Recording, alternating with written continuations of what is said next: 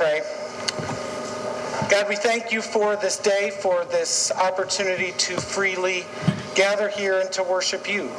For this Lenten season, this season of reflection, of prayer, as we look carefully at our own humanity, as we look carefully at the suffering of Jesus, as we deal difficultly with our own sin and weakness, as we journey with Jesus to the cross.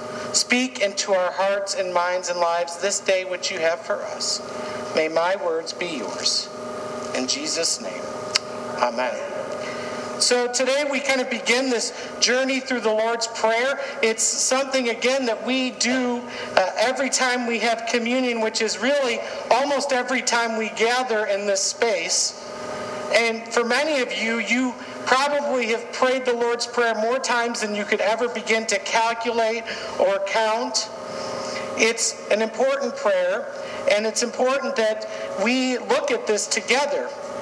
Not just because of its power and its importance, but because of the challenge of familiarity.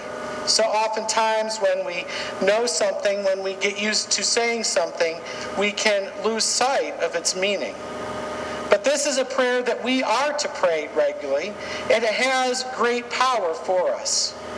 It's really a prayer that covers all things. It covers all of the different issues and needs and concerns that we might have. It covers all the things that God most certainly would want us to pay attention to and certainly, if Jesus tells us to do something, it is worth paying attention to. This is the part of the listening that is so important to us. This listening that comes with this Lenten season. And while it's a gift that the Lord's Prayer is familiar to us, it shouldn't become routine. It shouldn't become so familiar that it loses its power for us. It shouldn't be something that is mundane where we go through the motions. The gift of our liturgy, the gift of these prayers and these things that God has given us, is that they're bigger than ourselves. They came long before us and they'll be here long after we're gone. Yet the challenge is sometimes we lose sight of their real meaning. And so that's why we're journeying through this Lord's Prayer together. And we're looking literally line by line. And so we begin this week with Our Father in heaven, hallowed be your name. The Lord's Prayer by the way, is meant to be something that transforms us. That's actually what all aspects of worship are to be. And truth be told, sometimes, no matter what's happening in our lives, we come to worship and something might be transformative. We will hear a song that will especially touch us. Something will be read in the scriptures that deals with something we're struggling with. And there may be other parts of the service where we're not as transformed, we're not as touched. And that's the reality of human nature nature, but God wants more for us. God wants all these things to bring transformation for us. And the Lord's Prayer is something that should transform us. But perhaps the most important word in the Lord's Prayer in many ways is that first one, our. You see, the Lord's Prayer is plural. It's not a singular thing. It's something that we pray together, that we pray in community. Certainly, I can pray individually, but it is a communal thing. In a world that's highly individualistic, even in the church that celebrates individual faith, we forget about the communal nature, the plural nature of our faith, that we are in this together. Whether the people sitting around you are people that you know well or people that you don't even know, we're in this together. The Lord's Prayer is also an invitation. It's an invitation into God's house. It's the greatest invitation we receive, an invitation into the presence of God. You heard me read both of those translations of the Lord's Prayer. I like to use a couple sometimes to get us thinking, to stimulate our thought about the Lord's Prayer. Our Father. You and I, each of us, you've heard me talk about this before, we are children of God. I, in the midst of my sin and personality, my strengths, my victories, I'm a child of God. You each one of you are a child of God. And the truth about being a child of God is we are a child of God even if we don't want to be. Even if we're not sure that we are. Even if we don't think we deserve it. Those of you who have raised kids, maybe you've had those experiences where you've had children that didn't want to be your children in a particular moment. But God, our Father, never stops being our Father. Never wants to stop being our Father. Never stops having that desire for us, to be in relationship with us, to love us. You see, human relationships, even the greatest of human relationships, have their moments of great challenge, don't they? But the good news of the Lord's Prayer, the very beginning good news is we are the adopted children of God, that God has chosen us. God has chosen us not out of obligation, not because we deserve it or earned it, not because He feels bad for us, because God wanted to. God wanted to choose us. the God of the universe who made everything come to existence, wanted to choose you as his child. And so these beginning words are perhaps more than just words. But the truth is, we struggle with this image of God as our Father sometimes. We struggle with Father images. In fact, I've met many people who maybe have had difficult relationships with fathers or father figures in their lives, and they struggle with this. The truth is, as much as I desire to be a good father to my children, I am not a perfect father. Usually by time I leave the house in the morning. You see, Abby's not a morning person, so that usually does the trick. And the great news is that God is the perfect Father to us. That God is such a great Father to us. That God is bigger than, transcends all of the great strengths of being an earthly Father. God overcomes the weaknesses and the challenges of being an earthly Father. That God as our Father reclaims the image of fatherhood for us. And research shows that so oftentimes we get our image of God from our fathers, especially for young girls. It's challenging to think about that. Being a parent, you know, is the greatest gift and the most difficult task that you ever are called to do as a human being. And God, in the midst of my successes and my failures as a parent, in the midst of your successes and failures as a husband, a wife, a parent, a friend, a cousin, is perfect for us, is bigger than all that we can imagine here on earth. And the good news of the Lord's Prayer is Our Father. We can pray in confidence. In a world that is increasingly uncertain, we as children of God get to pray with confidence to our Father as the chosen, loved, accepted, embraced children of God. What a gift. You see, Jesus always pointed people to the Father. So it would be natural that if Jesus were to teach us to pray, he would begin with these words, Our Father. No one comes to the Father except through me. Jesus was oftentimes going off and praying to the Father. It was to the Father that he cried out in the garden. It was the, to the Father that he cried out on the cross. If it's good enough for the Son of God, it is certainly good enough for us. Jesus always points us to the Father. I want you to understand this term father is not what we understand. It sounds so formal, right? It, it sounds even more formal when we pray it in an environment, in a, in a venue like this one here. But understand it certainly is formal as we honor and respect God. It certainly is formal in terms of the relationship, that it is a great gift that God is our Father.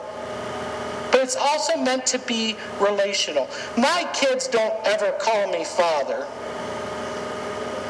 We won't get into what they call me, but they don't ever call me Father. Right? I mean, sometimes I would call my parents mother or father, but that was to antagonize. So it's not really a, a, a, phrase that we use. And the word here, you've heard me talk about this word before. The word here is Abba. It's the first word that children in that culture learned. It, it fell off of your lips. There was never the competition of whether you learned mama or dada first, like we have now. It was always Abba. And when Jesus prays to the Father, that's the word that he uses. And that word is meant to be deeply intimate. It is more like our English equivalent of daddy. My daddy. Our daddy. You see, this formal Lord's Prayer that is such a gift to us is a gift not because, just because of its formality, but because of its intimacy. That we can have an intimate relationship with the God of the universe. Without condition, without merit. That we don't have to earn it, that we don't have to manage it, that we don't have to worry about displeasing or altering or breaking that relationship like every other relationship that we have. What a gift that we can look to the one who created it all and say, Daddy, what richness in the Lord's Prayer. But it goes on. And of course, daddy is a term of affection. It is a term of, it's a relational term. It's meant to be a connected term, but it's also one of innocence. It's one of purity, one of relationship. It is also one of trust. And so that changes this phrase for me when I read Our Father. It all starts with the Father, by the way this privileged access that we have to the Father. It's not any old name, because it says here, Hallowed be your name. That means, literally means, holy is your name. Sacred is your name. That God's name, in fact, in, in, in the Old Testament times, you never wrote it. It was G D. This is a holy and sacred name. It is not meant to something that we say kind of glibly. And names have meanings, right? Names give us an identity. They say something about us whether we want them to or not. But even more rich and more deep is this name. What a beautiful thing. God's name is set apart. That while we can be in relationship with God, God is set apart, bigger, better, more powerful, different than anything that we can understand with our minds. That God is set apart and holy. Yet, with this set apart and holy God, we can have an intimate relationship. This phrase, even in heaven in heaven. That's not just a geographical thing. And we know that God is with us today through the Holy Spirit. We know as we journey with Christ to the cross, Christ is with us. It's not just an issue of geography, it's a reminder of the power of God, that God is over everything. That God watches over everything. That God is in charge of everything. That God created and sustains everything in the midst of the ways that we might mess it up. Simply put, God is. I had a friend who was uh, working on a, a message, and he said, I want some feedback. He said, God is, and then fill in the blank. And so I watched as people posted these responses, and my response was simple Your sentence is fine as it is. God is. Provides. God rules. God reigns. God is in control and in charge even when it doesn't feel like it. And we get to pray to that God, talk to that God with the intimacy of Daddy. What a gift. We can think of those in your life that you have loved so well, those that you had the most intimate relationship with, those that have comforted you the greatest, maybe that person in your life whose lap you climbed up in a time or two. It gives us a good image of who God desires to be to us as our Father. Hallowed be your name. One person, one God. And our eyes are to be fixed on the Father, just as Jesus always fixed his eyes upon the Father. And our eyes are to be fixed in heaven. You see, the Lord's Prayer is not just a tradition, not just a piece of liturgy, not just prayer or a special prayer because Jesus told us. It is an indication of who we are, who God is, what we need, and what the world is. You see, the Lord's Prayer is a gift because it's something that we should pray regularly. It is something that we can pray when we don't have words. I don't know if that's ever happened to you, but it sure has happened to me. It's a prayer that we can pray together in celebration. It's a prayer that we can pray together in mourning. I was uh, at a funeral service for Will Dean Runyon, one of our members here, yesterday. And as often as the tradition, we close the service at the funeral home with the Lord's Prayer. Because there is this unifying power in it. There is this sense of oneness but it's more than just oneness as people in a place, in a church, or in a funeral home, or at a dinner. It's oneness as adopted children of God. Jesus knew that we would struggle to pray from time to time. Jesus knew that words would be hard for us from time to time. This prayer is a gift, not just any old prayer. If it's something that Jesus commended to us, it ought to be good enough for us. It all starts with the Father, the sacred and holy Father whom we have an intimate relationship with. It helps us to fix our eyes on heaven. Because prayers can be selfish, right? I don't know if you've ever had that experience praying a selfish prayer. Maybe it's about snow or a basketball game or a football game. Maybe it's about a meal, a relationship, the person driving in front of you. But this gets our prayers centered right on the God of the universe. Our Father, your Abba, my Daddy, who art in heaven, who lives and reigns, who is and will be. Hallowed be your name.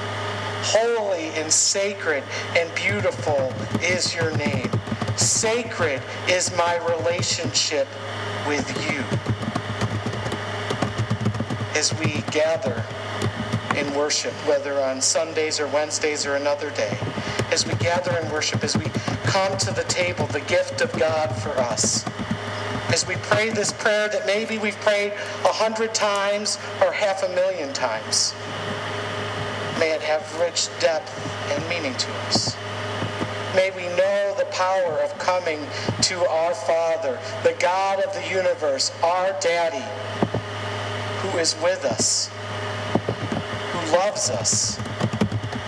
And may we be transformed as we journey to the cross with this Jesus who gave us so many gifts, one of which is this prayer.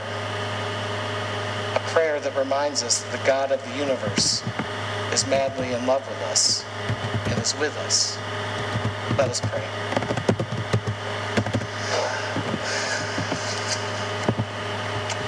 Abba, Daddy, we thank you for the gift of Jesus, for the gift of this Lenten season where we take some time to focus our hearts and minds on you as we journey with Jesus to the cross. For the gift of worship, the church, your community of faith, for all of our practices of faith, and especially today for the Lord's Prayer. that Jesus gave us this gift to draw us into a deeper relationship with you, with one another, and with the world. Help us to celebrate this gift. Lord, take these familiar words and transform them. Use them to change us not only today and in this Lenten season, but each and every time we pray them, that we may know you better, that we may know your love, that we may experience all that you have for us, and bring the great news of your love to the world. It's in the name of Jesus that we pray. Amen. Please stand as we